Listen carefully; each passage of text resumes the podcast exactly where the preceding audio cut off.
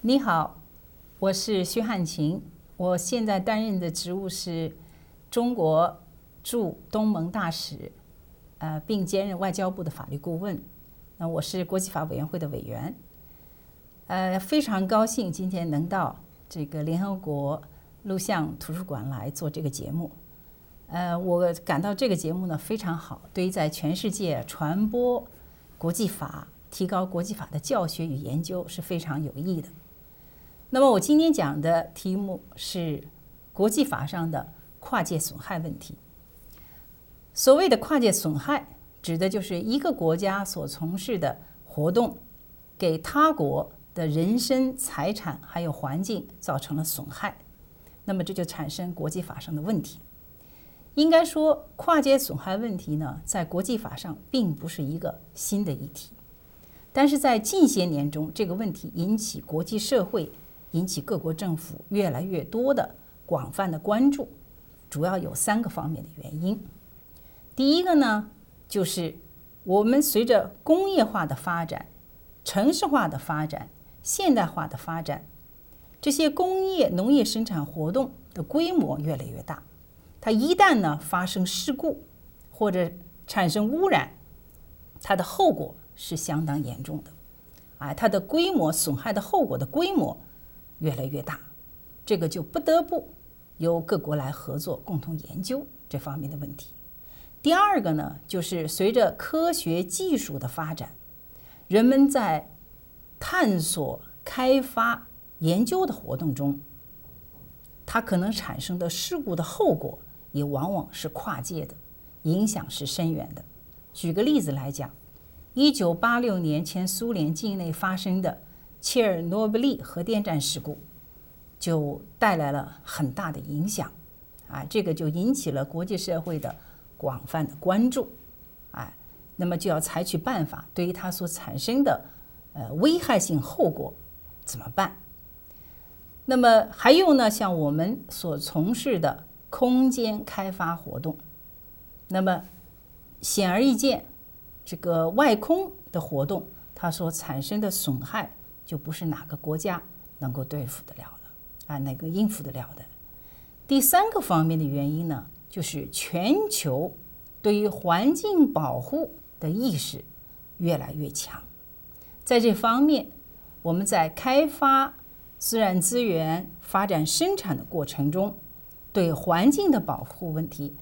日益的提上了日程。所以这三个方面的原因，促使国际社会。要共同的研究跨界损害问题，所以在今天的国际法的语言中，我们常常对跨界损害的问题，哎，把它这个形容为是什么？叫做环境损害所产生的国家间的纠纷。哎，我们今天呢，就主要来谈这个方面的问题。跨界损害问题呢，应该说呢，在国际法上。听起来好像是个比较容易的事情，实际相对来讲呢，是一个很复杂的法律领域。为什么这么说呢？因为第一个，这些活动呢是有一些共同的特点的。他们首先，这些活动本身是我们这个社会的经济社会发展所必须的。比方说，外层空间的活动啊，外空活动。比方说核电事业的发展，比方说这个远洋的海洋呃这个石油运输，另外还有化工活动等等，这些活动都是我们这个社会经济发展所必须的。第二个呢，就是说，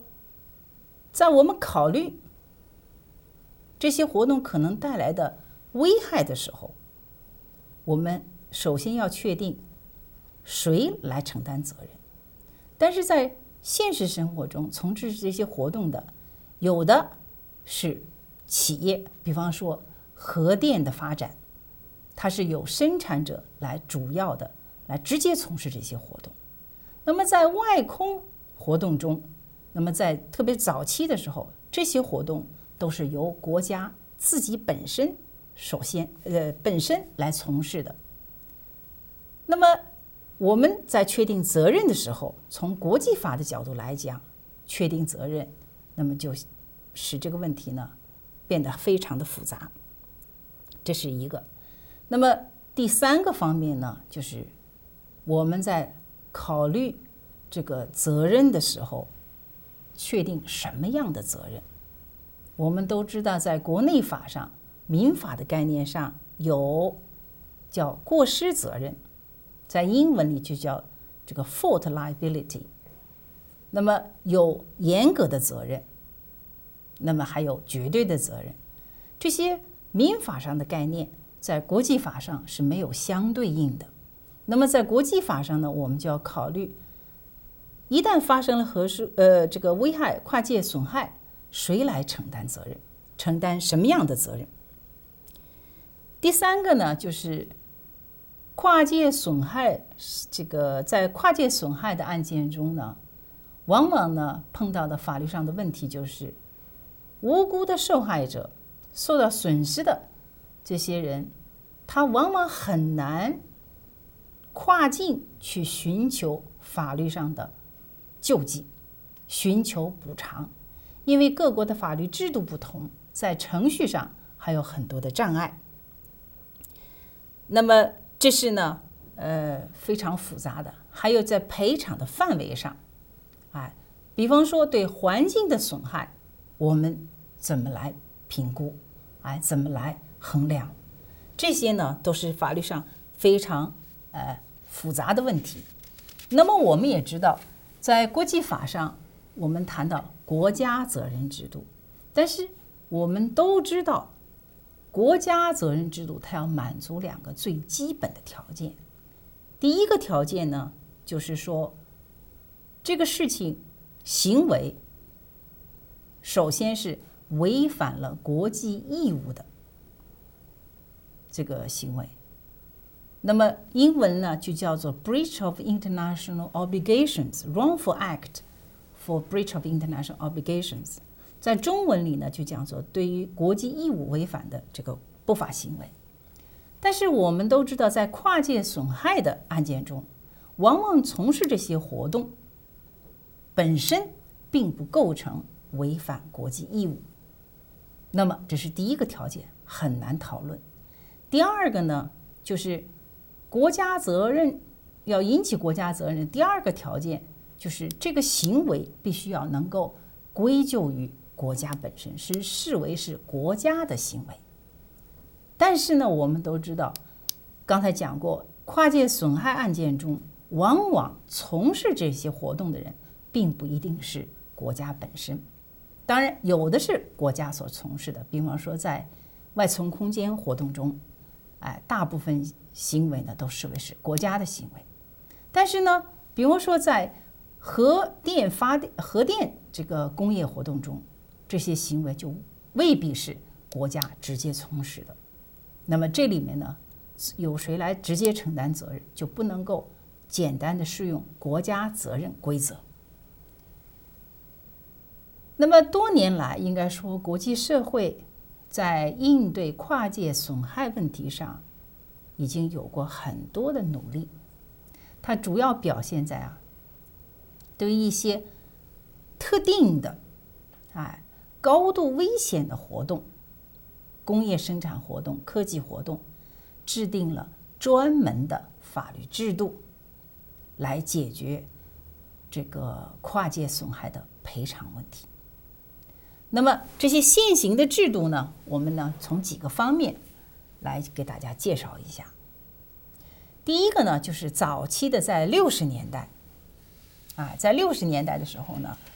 当时呢，随着核工业的发展，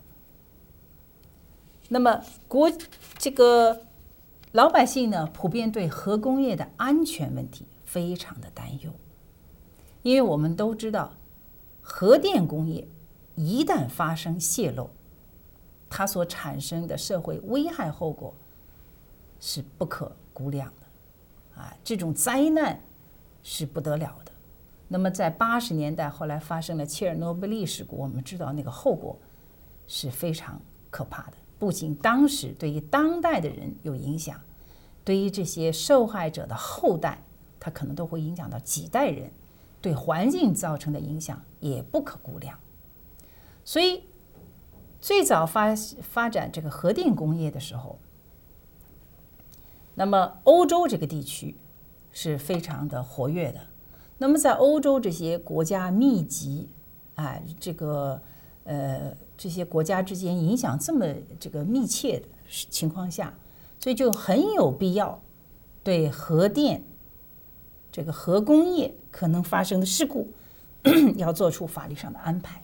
所以最早就有了一九六零年的当时的巴黎公约，这是在这个经合组织。这个努力下呢，搞的工业主要是针对欧洲这个地区的。那么，六三年的时候呢，这个国际原子能机构也搞了一个制定了一个维也纳公约，也是针对这个核损害民事赔偿责任的啊。那么这两个公约呢，应该说确立了对核能第三方和第三方民事责任的。法律框架，哎，这就是我们今天讲的第一个领域。那么，在这个法律制度之下，巴黎公约为主导的法律这个框架之下呢，确立了什么呢？他采取的办法是：第一个，把核责任一旦发生核事故，它的核责任直接的由经营者来承担，就把这个法律的。复杂的问题呢，责任主体问题就给解决了，变得非常简单。因为在核工业里，你帮不光有核材料的供应商、核设备的供应商，还有经营者等等，有方方面面的参与方。如果一旦发生核事故，受害者当事人要去追究责任的时候，他可能面对不知道去诉谁，去去去起对谁进行起诉。那么，通过公约呢，就把这个责任直接呢就由经营者来承担，把这个过程变得非常的简单，这是第一个。哎，第二个呢，就是确立了经营者承担严格的赔偿责任。那么，为什么是这样呢？就是如果说在过失责任的情况下，你首先要证明。经营者是有过失的，是有过错的。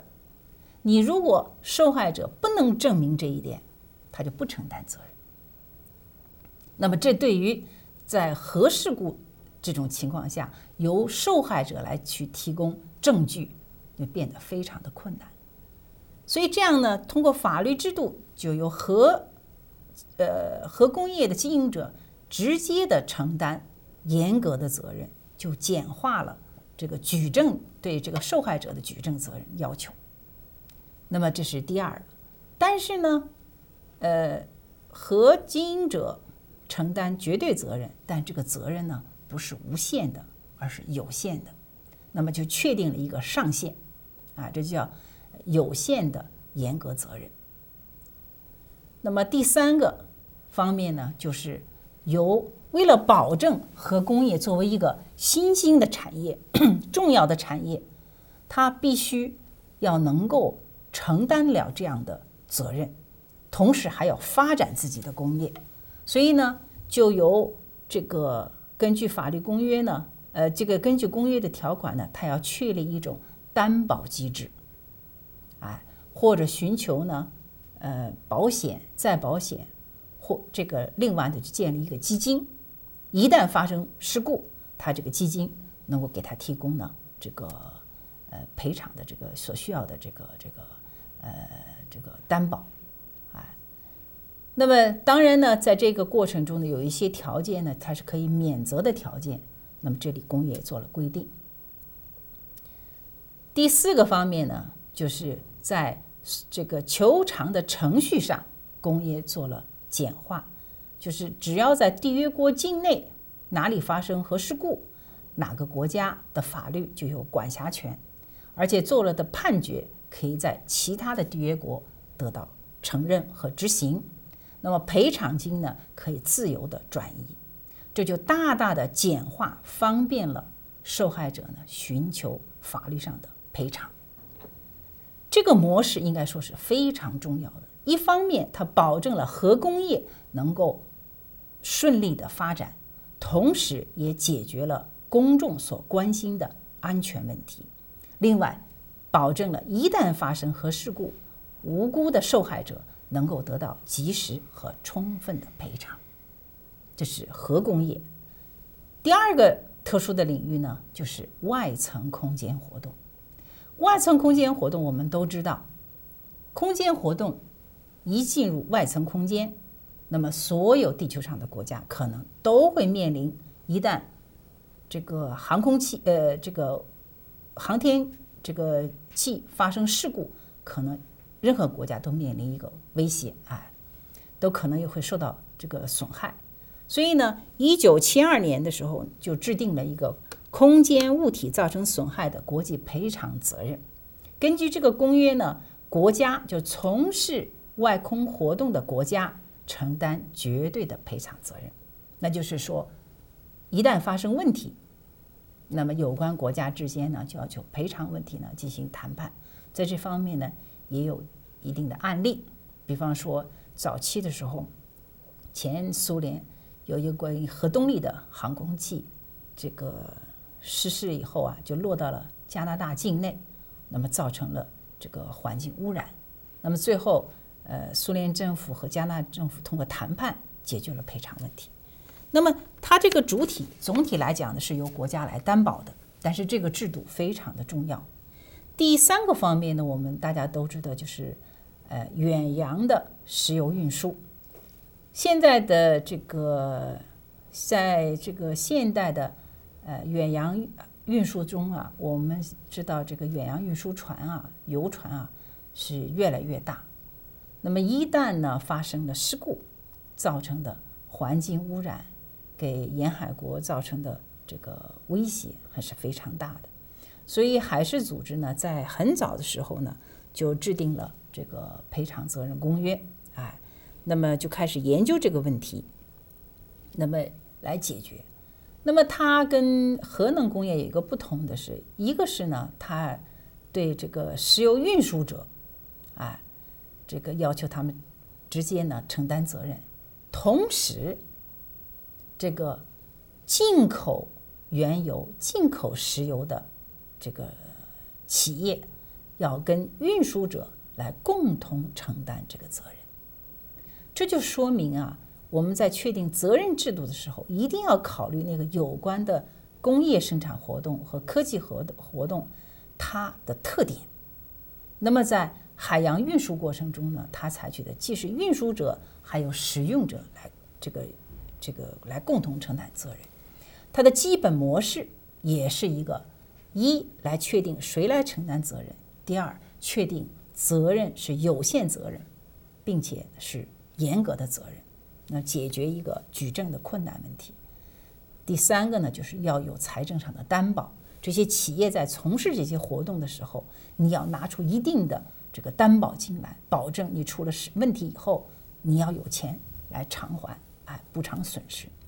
那么现在墨西哥湾正在发生的这个石油平台的泄漏事故，实际向国际社会再一次敲响了警钟，就说明在这方面我们如何能保证在从事这种呃工业生产呃运输这个活动的时候，怎么保证防止，呃，这个这方面的灾害，哎，这种这个事故，这个任任务是非常艰巨的。还有呢，就是比方说化学产品啊，化学产品有害的工业废料，那么在很长时间内呢，是在国家之间呢，这个进行处理的啊。那么最突出的呢，就是从发达国家。把这些有害的物质、有害的废料运到发展中国家，在那个地方处理掉，哎，给发展中国家呢，因为那个地方的环境标准比较低，结果给有关国家的环境造成很大的威胁。所以，这个八九年的时候呢，这个制定了巴塞尔公约，哎，后来又制定了一个这个议定书，来彻底的解决这方面关于呃有害物质的。跨界运输的问题啊，那么总体来讲呢，这些现行的特定的制度，在解决赔偿问题的时候，都基本上遵循了一定的模式啊，那就是说，从事这些这个高危险的，哎，潜在的这个发生事故可能性比较大的这些生产活动的时候，那么你一定要建立一定的赔偿的机制。一旦发生事故，你要有能力对无辜的受害者，对给环境造成的损害，能够有能力给予赔偿。那么应该说呢，呃，这些制度都是有自己的特定的这个呃对象的，它针对的活动也很有代表性。可以说呢，每个制度的建立。它都是基于一定的危机啊，发生了重大事故以后，那么国际社会做出迅速的反应，然后针对这个活动的特点制定这个国际制度。那么在这里面呢，一个呢是他们是非常这个有局限，第二个呢，他们在制定这个制度的时候呢，往往要有一定的平衡，就考虑到这个就是它的政策考虑。着眼点往往是比较平衡的。一方面呢，要保证这些活动能够继续的进行，因为这是社会经济所必须的。哎，你比如化工活动，我们是这个我们谁不用这个化工产品？我们天天都在用。像核能工业，我们现在讲这个电力问题，其实你要说起来各种这个电力生产的话。核能电力生产应该说是相对在环境保护上是最最干净的这个能源，清洁能源。但是它要如果一旦发生事故，这个后果也是不堪设想的。所以这个一个呢是它比较具体，第二个呢，这些机制的建立它都有一个平衡的考虑。一个活动要继续往下走，同时要考虑的公共安全，要考虑的环境保护。第三个呢，他们所建立的。赔偿责任制度基本都是严格的，但是有限的赔偿制度。第四个呢，就是他们统一了一些程序规则，就如何去寻求赔偿。哎，这个在这个呃诉讼方面，如果如何能够保证呃外国的受害者和本国的受害者能够同样得到合理的赔偿。那么跨境损害问题呢？这个除了有这些现行的国际公约为基础的制度之外，应该说这些年国际社会一直在推动，要建立一些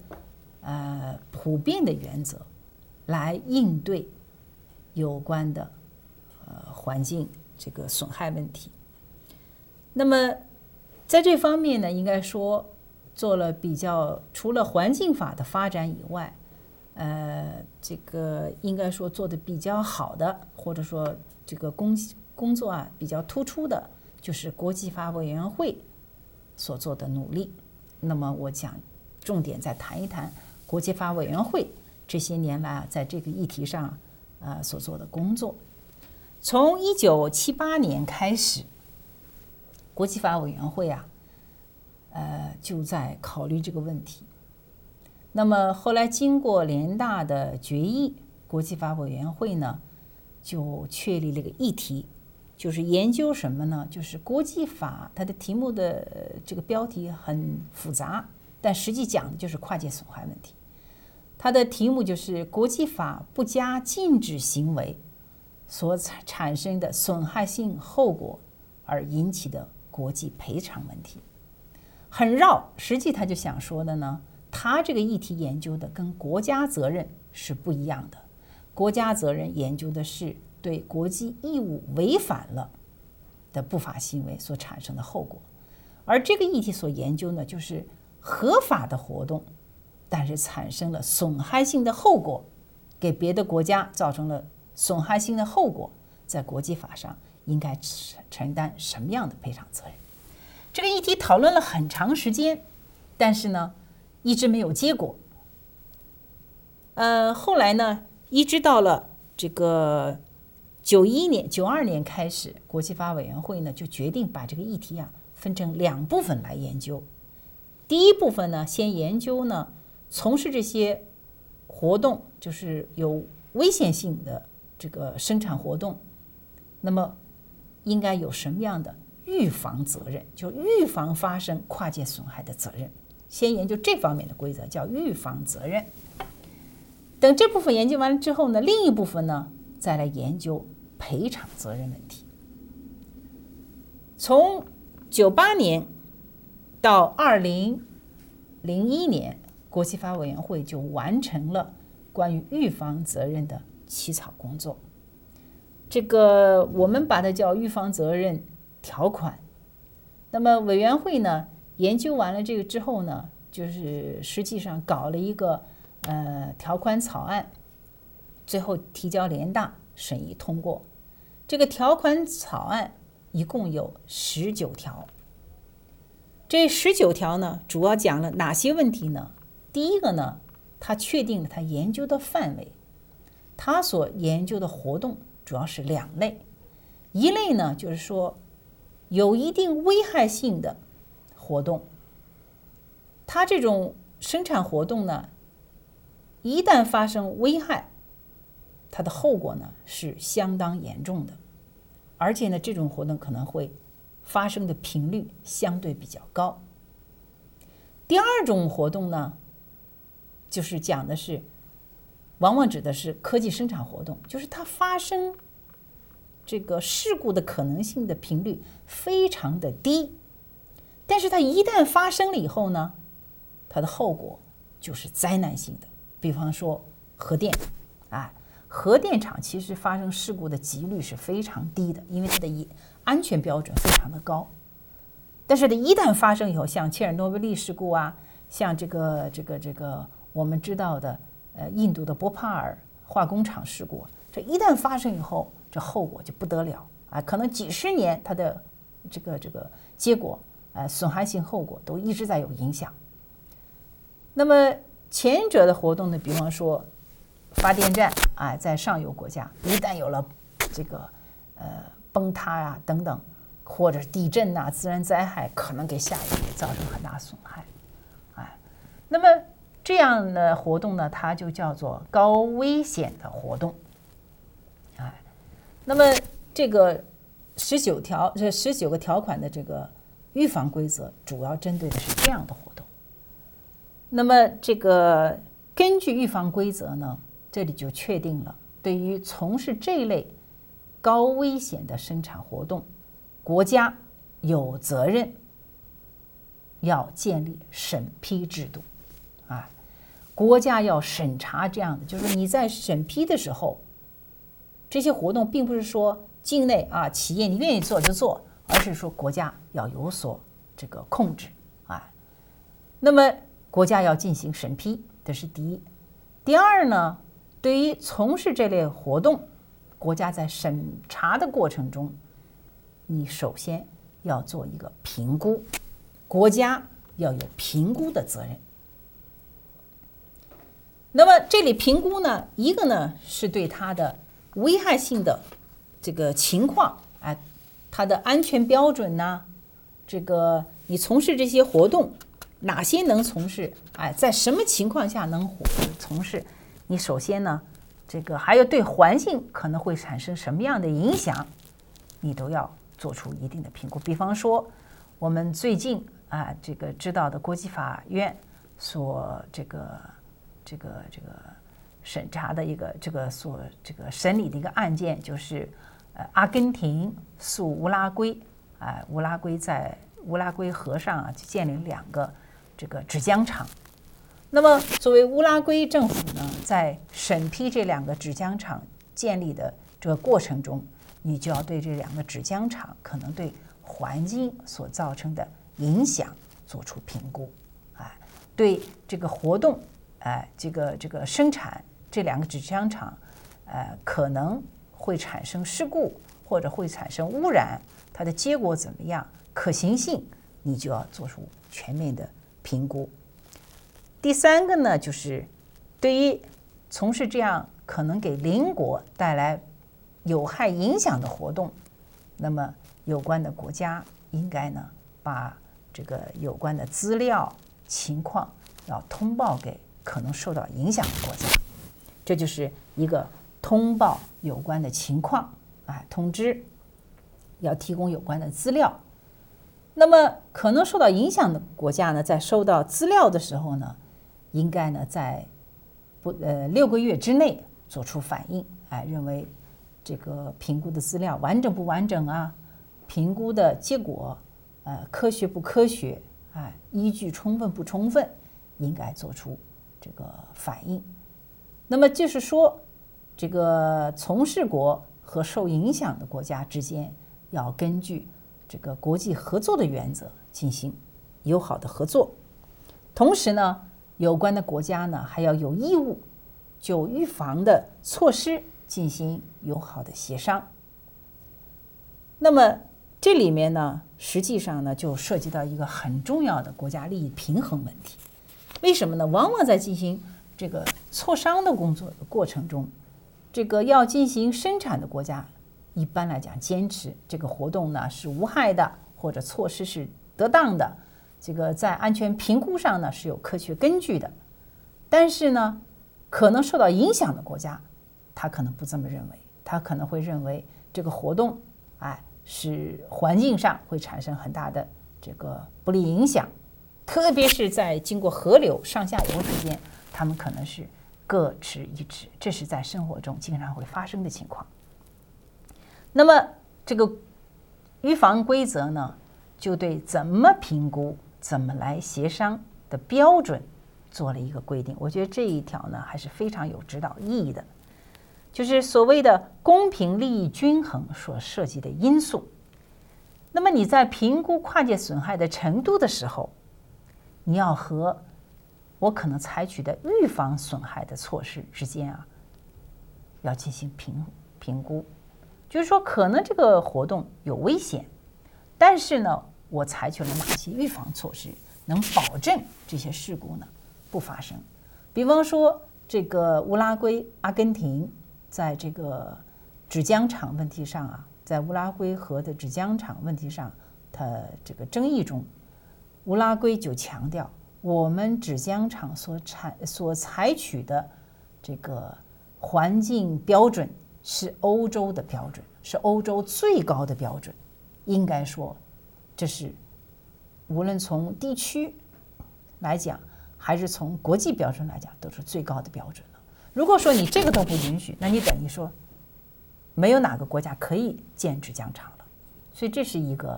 呃方面的因素。第二个呢，要考虑到他从事这个活动的重要性和他可能产平衡这个。活动的重要性和可能呃产生的潜在的损害之间要进行平衡。你说它是有危害的，但是你要对一个国家来讲，它要发电，啊，水力发电也好，核能发电也好，这是它唯一的选择。你说你不能发电，这个要损害这个环境的，那老百姓都没有饭吃了，或者根本就不可能发展经济了。那么你这个方面的平衡呢，就要考虑的周全啊，这就是我们在谈环境问题的时候，始终不能忘记，它总是要考虑到环境保护和经济社会发展的需要两者之间怎么平衡的问题。第三个呢，就是说，当你在评估一个活动，它可能会产生严重的环境损害的时候，我要考虑到有没有什么。预防的办法和替代的办法，你说你这个活动不能进行，因为会产生环境损害，那么同样说，你说你可以采取另外一个办法解决你同样的需要。如果这是可行的话，那么你就应该采取替代的办法，这是另外一个考虑因素。另外还有就是说，我可以产生从事这个活动，但是我的这个在承担责任方面，我有没有相应的措施？如果说我发生了这个事故，我可以赔偿。这个呢，在生活中呢也是经常会碰到的。所以呢，最后呢还要谈到呢，就是你在谈预防标准的时候，我们经常会碰到的是采取什么标准？有的呢，国家强调这是我们国家的标准，你别的河或者别的地区从事的活动，可能这标准还没有我高，或者说我们国家就是这个标准。那么，这个，那么国家之间在商量的时候呢，就要参考到本地区的从事这种活动标准和国际的标准，这样呢才能取得一个更合理的平衡。那么这个预防规则呀，呃，应该说呢，这个考虑了方方面面的，还有一个呢，就是情报，呃，资料的交换。对于有关国家之间的合作来讲是非常重要的，啊，这个不光这个要向有关的邻国提供有关的资料，而且还要尽量的考虑要向公众提供有关的资料。那么这个呢是这个预防规则中呢很重要的一个方面。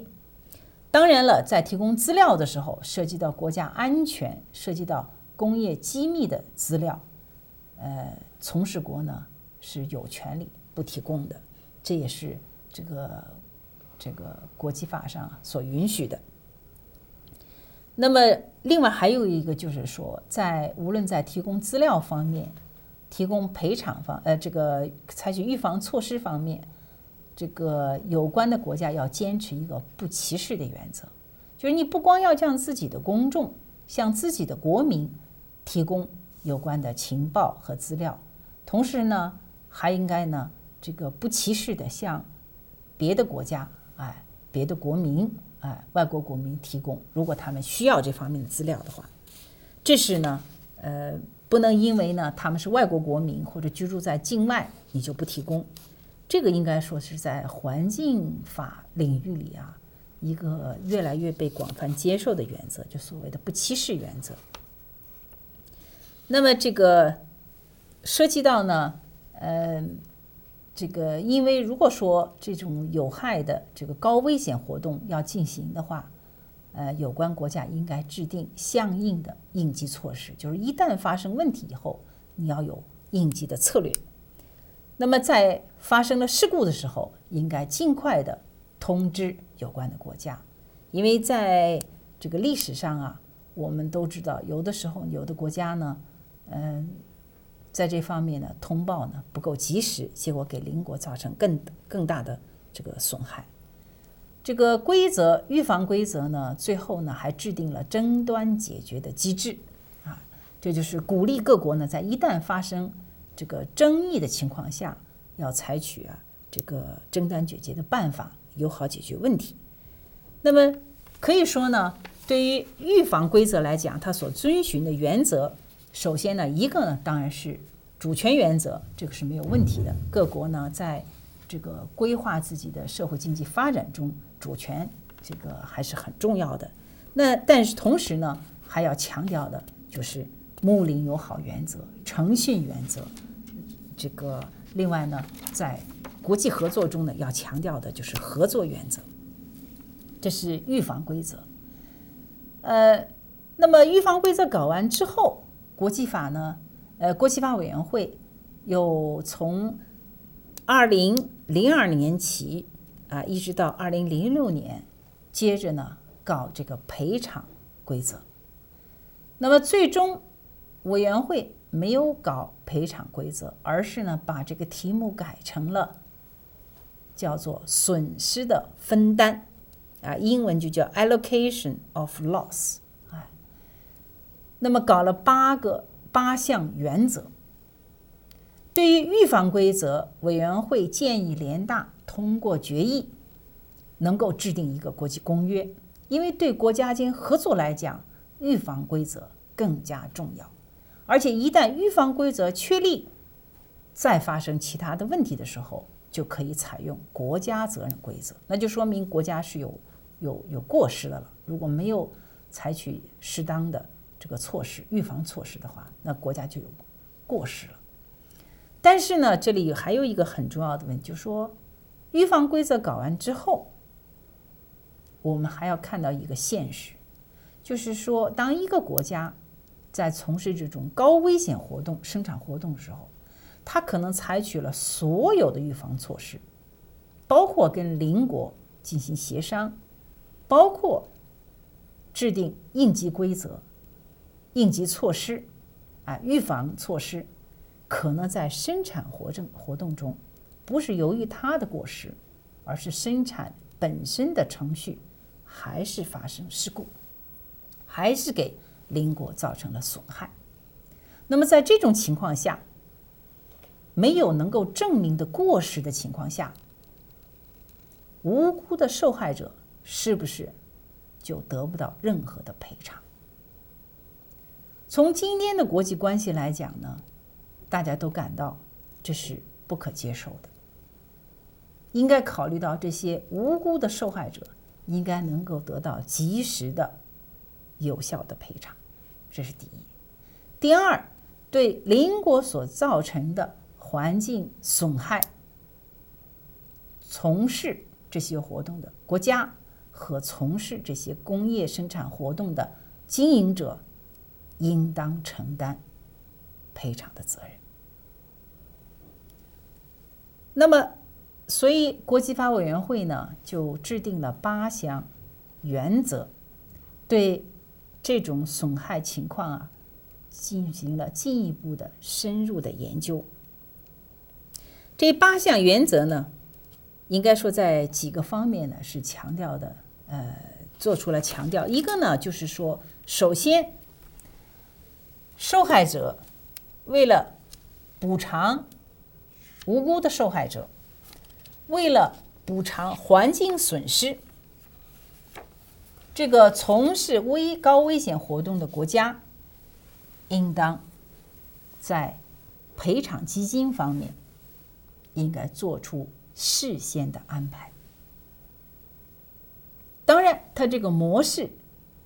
就像我前面介绍的那样，在很大方面呢是参考了现有的特殊机制的。那么，作为国家来讲呢，你就应该让从事这些高危险生产活动的经营者，在从事这些活动的时候，你通过立法措施、行政措施，要求他们做出财政担保。无论是建立工业基金，还是建立国家基金，要在这方面啊，要做出财政的担保，就是一旦发生事故，这些。经营者有能力做出一定的赔偿。第二个呢，你可以通过立法来确定这些经营者承担严格的但是有限的责任。第三呢，就是在程序规则上要能够保证无辜的受害者。能够通过法律程序寻求法律上的救济和补偿，这样呢，来保证社会的公共利益，来保证环境损害能够得到合理的赔偿。当然，在衡量环境损害的过程中，有人就问了：我们怎么来考虑这个问题啊？啊，实际上呢，这里有个什么问题呢？就是你比如说。一旦发生事故以后，你采取的应急措施，你像石油泄漏了，在海上，你采取的那些补救措施；环境损害之后，你采取的这个恢复环境的措施，减少环境损害的措施，这个都可以算到环境补偿里面。这个呢是通常啊，我们所这个确立的。补偿标准，所以在这方面呢，这个八项规则呢定的是比较清楚的。当然了，我们要强调这个原则呢是这么定了。那么这些原则定呢，也是基于环境国际环境法的发展。一个比方像这个呃审慎的措施啊，就是 precautionary 这个 measures，precautionary 呃 approach，这个呢在。我们环境法中呢，经常强调的这个呃做法，那就是要求一旦发生事故以后，国家要做出积极有效的反应啊，这是这个原则。第二个呢，就是污染者赔偿的原则，啊，英文叫做 polluter pays principle。那么这个呢，呃，更多的在强调呢，就是说，对于受害者呃这个污染者来讲呢，你首先要承担赔偿责任，这就是刚才我们讲的经营者首先要承担严格呃有限的责任。那么这个可以说呢，这个跨界损害问题在国际法上呢受到越来越多的重视。那么从国内法到国际法，大家呢都在这个进一步的意识到环境保护的重要，都在意识到这个在发展经济社会的这个过程中啊，经济生产过程中，我们必须要保证保护。公众的利益，啊，最近这个墨西哥湾这个石油平台泄露事故啊，呃，应该说啊，后面这个在赔偿问题上，呃，恐怕将是这个呃很复杂的一个过程啊。那么这个从国际法角度来讲呢，跨界损害问题它涉及到国家责任制度啊，涉及到国际环境法的发展。